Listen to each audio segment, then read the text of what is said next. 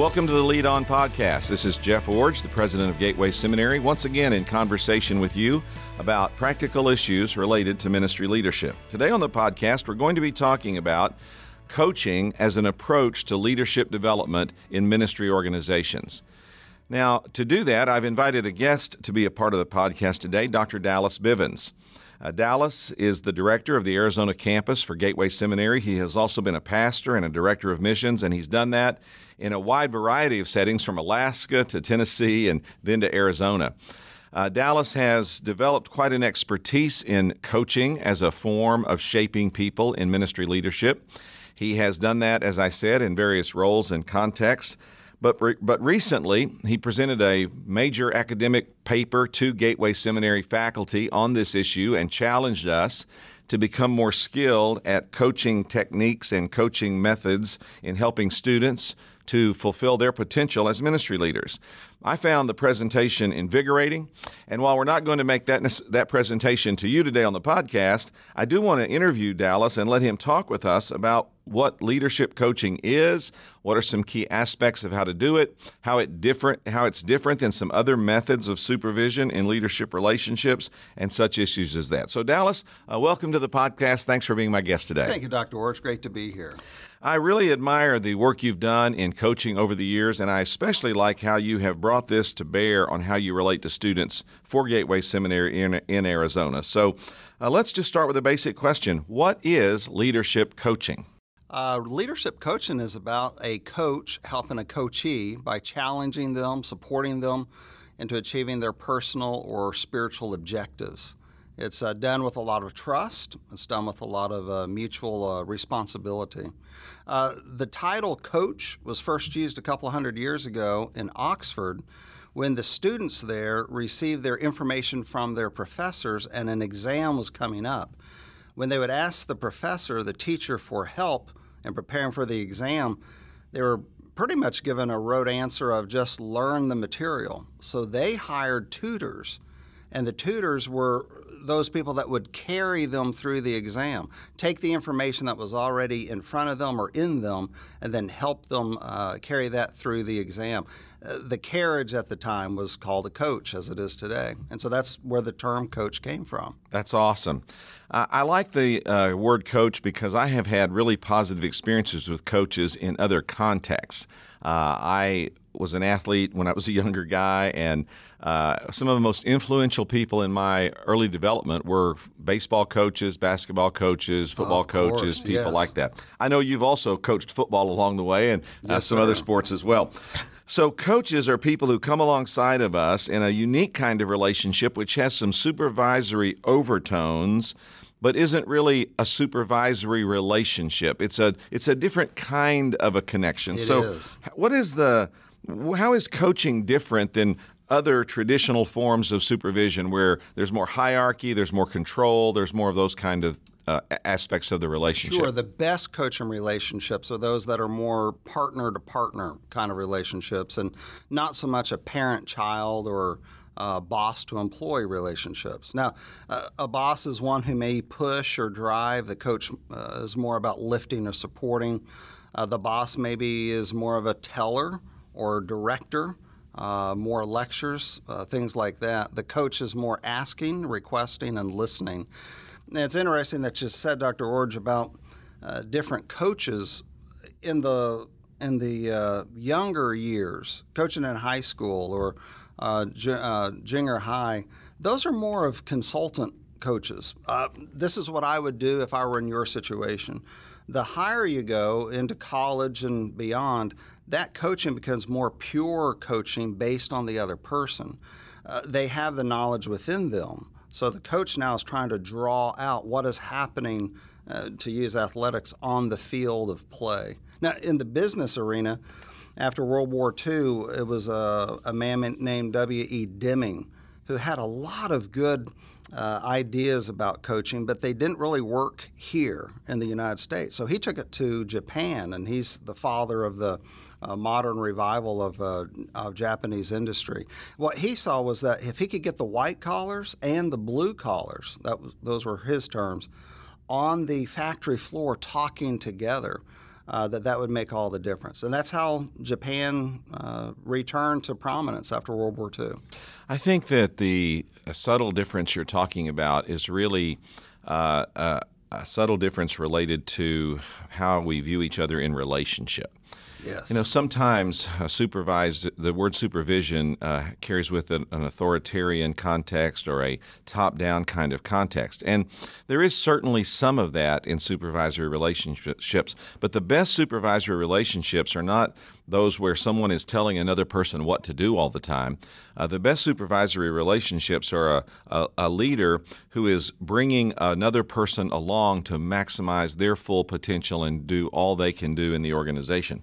So, even here at Gateway, you know, I have supervisory responsibilities, but I don't go around the seminary barking orders all the time. What I'm more in tune with doing is helping people to develop who they really are and draw out of them the full potential of what they have. Oh, absolutely. And if you are from that mindset of uh, authority and management and control, especially if you're a church leader, you're building a church full of followers. And we really want to build a church full of leaders.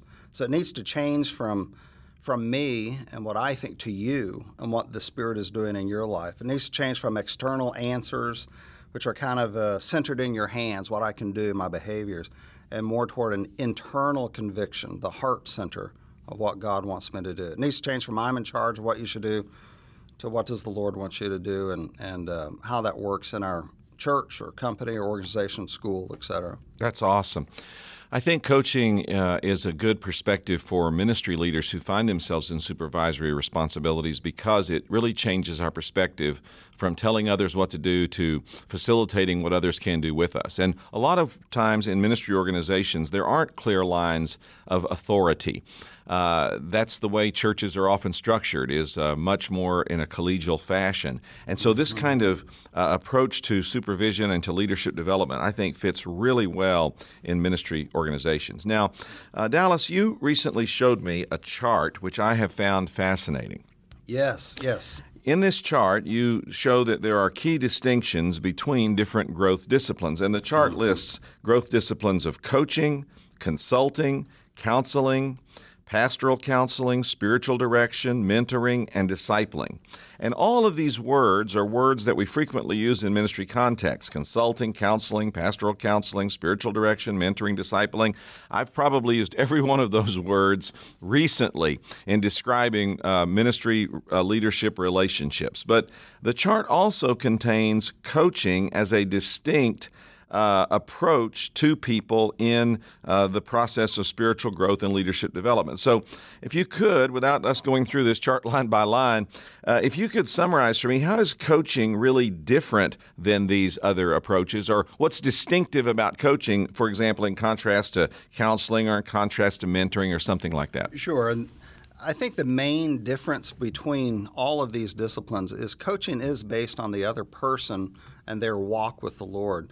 Uh, most leaders understand God speaks to us. It's difficult then, oftentimes, to see that God speaks to other people. And what He's saying to them is just as valid as He's saying to the leader. When those uh, different voices are brought to the same table, boy, that's where team leadership takes place. And uh, uh, vision is owned by the mass of the, of the group. Uh, by and large, consulting, counseling, pastoral counseling, spiritual direction, mentoring, discipleship, they're usually led by one person with a design toward the other person. Coaching is based on what is God saying to the other person. Uh, consultation is uh, I'm an expert, I've been there before, this is what I would do if I were in your shoes. Uh, counseling is uh, I'm an expert. I have a lot of uh, information about your particular issue or problem. And if we can diagnose that, we have a, a set program you need to follow. Same with pastoral counseling, a spiritual direction. Mentoring is uh, I'm an expert. I've been there before, and this is what I've done. And you'd be wise to, to do what I've done before. The, the main piece of coaching is the expert in the room is you and whatever problem you've had, I've experienced that before as well, but that was in my own context. What is God saying to you today? And anytime I try to give you uh, my answer, you don't really own it. Mm-hmm. Uh, and, and, therefore, I own the problem. Okay, I'm going to do what you said in this particular problem. I'm going to I'm going to try this solution, but it's not really mine. It's it's it's I'm, I'm going to try that out. If it doesn't work, it's still my problem. It's not yours. I think when you first started that answer, you said that one distinctive of coaching is it really focuses on the other person, mm-hmm. not the person in the relationship that's being perceived as the leader or the supervisor or the director. It really focuses on the other person. And in order to do that, one of the primary skills of good coaching is asking good questions. Yes. A number of years ago, I came across a statement that has uh, it, it, it glowed on the page almost like scripture, if you know what I mean. When I read it in this mm-hmm. book, and, and, the, and the statement was this it said, The person who asks the questions has control of the conversation. Wow. Now, that really rocked my world because I've always been a teller. I like to talk uh, and I like to tell people what I think and I like to tell people what they ought to do. but that question really changed my entire perspective on uh, supervi- supervision and leadership relationships. The person who asks the questions has control of the conversation. And what I learned from that was not to take control in a manipulative way or a negative kind of way but I learned that if I could ask a person that I was working with good questions, I could draw out of them a solution that they owned as theirs rather Absolutely. than something I imposed on them. And so, for example, now when I'm dealing with different people that I work with here at the seminary, I often ask them, uh, you know, what are your impressions about this situation? Mm-hmm. Uh, what are some experiences you've had that are informing how you're responding up till now? Uh, what are some sources of information you might need to seek before you make your final decision?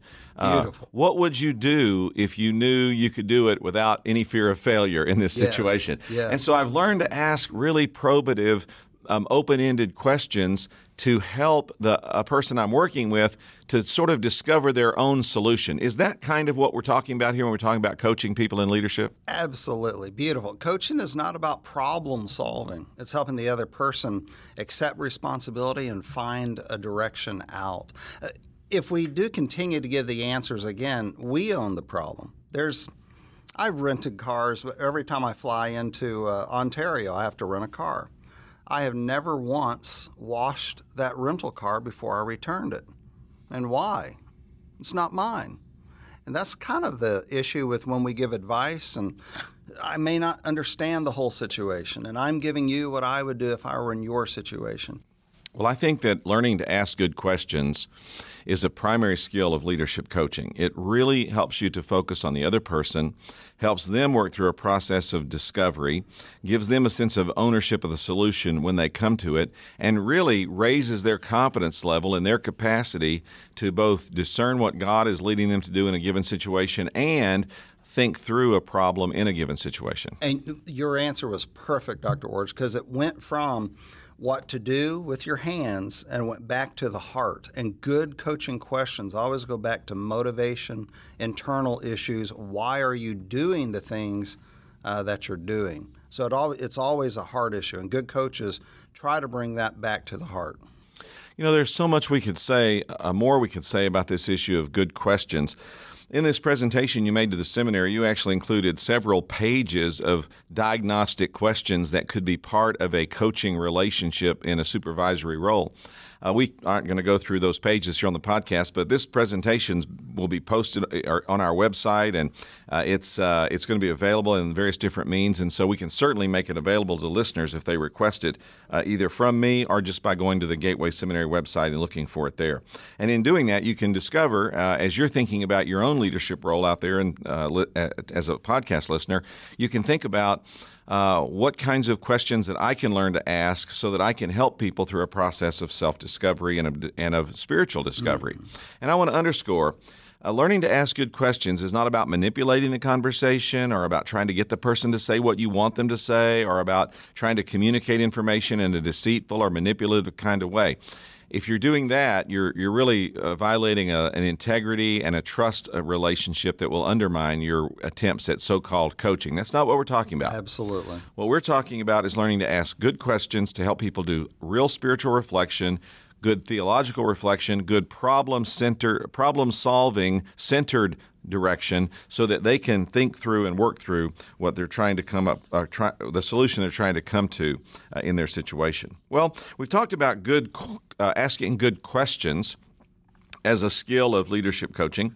Uh, Dallas, are there some other primary skills of leadership coaches that you'd identify for us today? Sure, and those skills are again linked to the heart. I want to say listening is very important. Of course, it is. But before that, let me say just to see others as unique and different than you are, because that helps you be a better listener. Uh, when I when I see someone with uh, problems and I want to give them my own uh, answers, I don't see them as unique. So listening is very important and seeing them as unique. Uh, I also want to have effective questions. Again, not just I've got a if someone has an issue with a job that they're doing, how is that affecting your heart, your call, your direction, and so forth? I want to take that from the head to the heart to the hands. And then I want to establish a high level of rapport and trust. Uh, part of coaching is a lot of challenge and a lot of uh, change, a lot of confrontation. If you do not build that trust, uh, then your questions are, are going to fall unused. So, seeing them as unique, stretching them, challenging them, uh, those are some of the skills that you need as a as a good leadership coach. You mentioned at the beginning of that that li- uh, that listening is a vital skill. I want to talk about that just a little more when I was uh, a younger leader, this was a real deficiency in my life. And so during my doctoral studies, I did a massive research project on listening skill development. And in fact, wrote my doctoral uh, paper on uh, develop, developing effective listening skills for personal evangelism. And while I was interested in developing them for personal evangelism, because my major in my doctoral work was evangelism, I really did it more as a personal growth project to learn something about listening skills. So if you've never um, done any kind of reading or study on listening skill development, I would encourage all of you who are hearing the podcast to do so. There are excellent books, there are seminars, resources to help you understand what it means to really be a good listener. An active listener, an engaged listener, and to do more than simply hear the words that someone is saying to you, but to really learn to uh, understand meaning in context and culture and all the things that go with making a person a much better listener. It was a surprise to me years ago that listening skills could be acquired just like any other skills. I thought, you know, I can hear fine. That therefore I must be a good listener, and those things are not the same. So yes. if you've never done any reading or thinking about listening skills, uh, I would encourage you strongly to do that because they are skills that you can acquire, you can improve, and certainly make you a better leader, and in this context of leadership coaching, a better coach as well. Dallas, you said another thing that I found a bit amusing because of something my wife often says to me. Uh, you said that the other person is unique, and and uh, you need to grasp that that in contrast to who you are. My wife has a favorite saying. She says um, it was a it was an important discovery for her when she realized that other people were not flawed examples of her. I think uh, your wife must know my wife. Yeah, it's so yeah. right because we all tend to look at other people and we make comparative judgments about them based on how they compare to us. Of course. And a good leadership coach moves beyond that and sees the other person they're working with as unique, vital, uh, and uh, valuable in who they are, and rather than trying to make them into something they're not or make them even worse into what we are, we're trying to help them to become all that God wants them to be. Oh, and that's beautiful. And the danger of that is if you're not a good listener, if you don't hold the other person unique, as they're giving your story, uh, giving their story, and you're understanding a little about a little bit about what they're going through, you suddenly start to think, "I would do this," and in that situation, you are always the expert. You're always perfect. Now it becomes, how can you be so foolish to be stuck in this situation and not know where you're going? And now the enemy is talking to you, and you blurt out this is what I would do and how I would do it. Now I'm the expert. I feel great about myself. But the coachee, the one with the issue, the problem, has done nothing toward it. They're even they're even worse now than they were when they came in. That's so right, and that's why it's so important to re- recognize the importance of good listening in these relationships and valuing the other person as unique, uh, distinct, and uh, capable of really growing and discovering what God is doing in them at the time. Now, that leads me to another question, and that is. Um, when you if you Google uh, coaching uh, or executive coaching, a lot of different resources are going to pop up, and there are a lot of secular resources on this subject. And that doesn't mean they're bad; they're just secular in the sense that there is a whole industry out there called executive coaching. Mm-hmm. We're drawing some insight from that, of course, but we're talking about something that has much more of a spiritual focus, much more of a spiritual foundation. So. Uh, Dallas, what are some of the distinctives between executive coaching as it might be done in a secular context and spiritual coaching as it might be done in a ministry supervisory or ministry leadership development context? Sure. Uh, coaching theory and change theory are very similar. It both begin with the status quo, uh, a, realistic look at reality. And I don't like where I am. I need to change something. Now we think that way in our in our head a lot of times, and sometimes we even try with our hands, with our behaviors, to change that that uh, current reality. But until the heart is uh, engaged, until we have uh, this burden upon us that we just must, we must, no matter what, start this change. I've got to get out of this status quo. Uh, that will never work. Now, spiritually speaking, and in uh, spiritual coaching, I want to focus on the burden that God's giving you and then the repentance that needs to happen to get out of that and toward His direction if we were in a secular context, I would say that's the pull, that's the draw, that's what you should do in your business. But it's still the same kind of burden. Something has to change here. Without that, uh, it will fall flat. Uh, I knew for years um, I needed to uh, save more money, or I needed to lose weight, or I needed to read more books, or you can go through a, a list. And we think that, we know that, but until the heart is engaged, we're not going to take the first step. You know, at Gateway, even in our curriculum, we have tried to balance heart, head, and hands. Mm-hmm. And that's a bit challenging uh, in an academic setting because people want to focus on head and hands. Yes. They want to focus on learning new information and learning new techniques. Mm-hmm. But really, spiritual coaching is about that third dimension as well. It's the heart dimension, as you've just said. The most it's, important. Yeah, the most important. It's saying that you have to also be engaged at a deep level spiritually and personally and have that kind of aspect to the change if it's really going to be significant. Now, you also brought up in your last answer the, the concept of burden. Yes. You present this in your uh, uh, teachings on coaching, and I'm fascinated by how you use that word. Uh, you use the word burden to describe uh, the the sort of the weight, if you will, of the problem or the dilemma or the situation that's bearing down on a person. Could you talk a little bit more about that and maybe any kind of example that you might have of what that looks like in a person's life?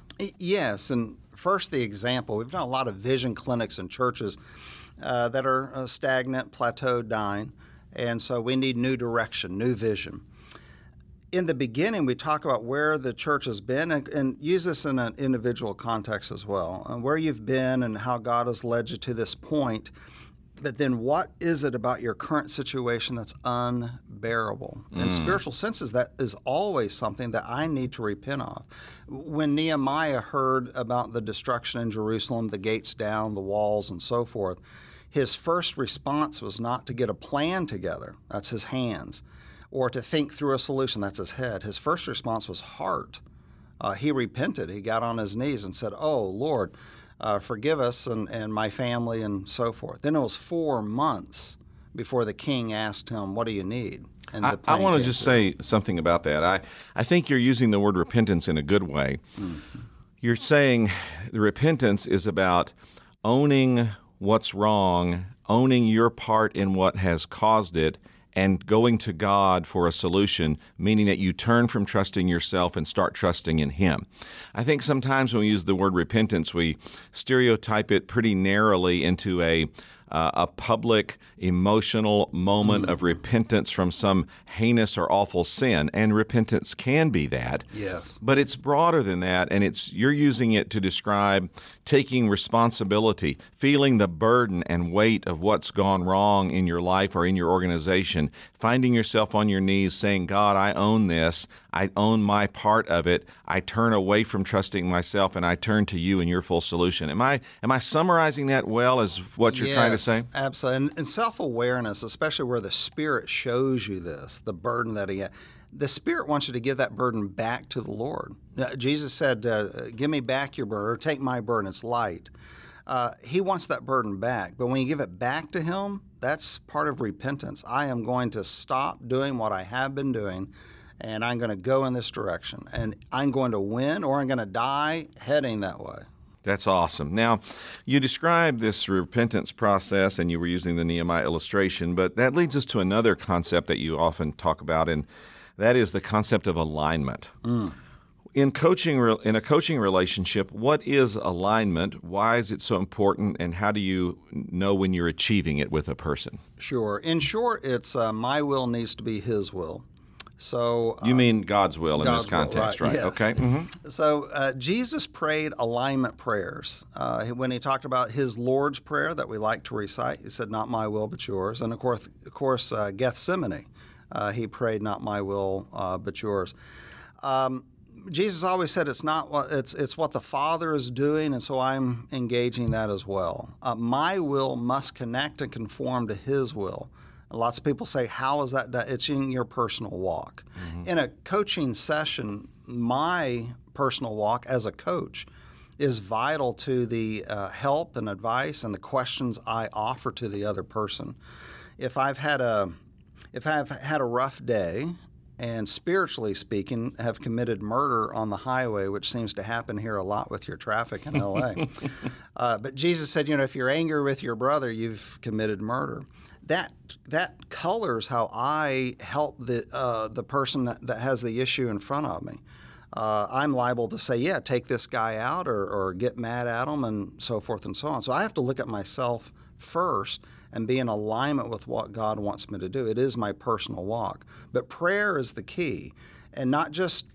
Uh, not just the direction prayers that we give to God, God, give me this, I want this, and uh, hopefully this is your will, but directed prayers. Father, uh, what is your will for me? I'm willing to obey whatever you have for me. So, in the vernacular of coaching, the burden is the problem, the issue, the difficulty, either in your life or your organization, that you take full responsibility for. You own what you've done to contribute to it and the solutions that need to be found. You turn from trusting yourself. In that context, you repent and you begin moving toward God's plan for that uh, for you or for your organization. And then alignment is bringing yourself and your organization into alignment with God and what He says is His mission, His purpose, His direction, what He wants for you, and what He wants for the organization. Continually, yes. Continually. Mm-hmm. That's good. Well, one last question. Um, in the context of all of this dialogue and listening and good questions and helping people to address their burdens and come to alignment, uh, does coaching ever include confrontation or direction? Or is that completely out of bounds in this kind of relationship? No, it does, but in maybe a different way than a lot of people think. Uh, there's always confrontation in coaching, but the coach is helping the coachee confront himself and his walk with God. Coaches, we have to earn the trust so that we can do that. Uh, but I'm not I'm not called upon to make people happy in the chair. I'm called upon to really confront them. And you're describing confronting or giving direction not as you necessarily announcing it to them, but you taking the responsibility to bring them to a point of confrontation with themselves and with God. And in doing that, uh, you've accomplished the same thing, but maybe in a much healthier way than just telling it to them, or in some way lecturing them, or in some way trying to uh, beat it, uh, browbeat it into them verbally. Oh, absolutely. And it's so tempting when someone comes in with a problem and you think you have a good solution. It's so tempting to say, "Please, let me get you out of that rut you're in and get you on the mountaintop." But God is not a God of chaos, but He is a God of tension. Mm. And when there's tension in someone's life, a good coach will allow that to to settle and uh, and have that person work through it to while they do trust the Lord. That's excellent. Well, thank you, Dallas, for being on the podcast today. Our guest has been Dr. Dallas Bivens, the director of the Arizona campus of Gateway Seminary, and really uh, an expert and practitioner on the practice of leadership coaching. So today, I hope you've learned a fresh perspective on what it means to give spiritual direction, guidance, uh, and coaching to those that you work with, particularly those that you supervise. And I would challenge you to do some reading and thinking about this discipline as a way to approach people and as a way to accomplish your responsibility as you lead on.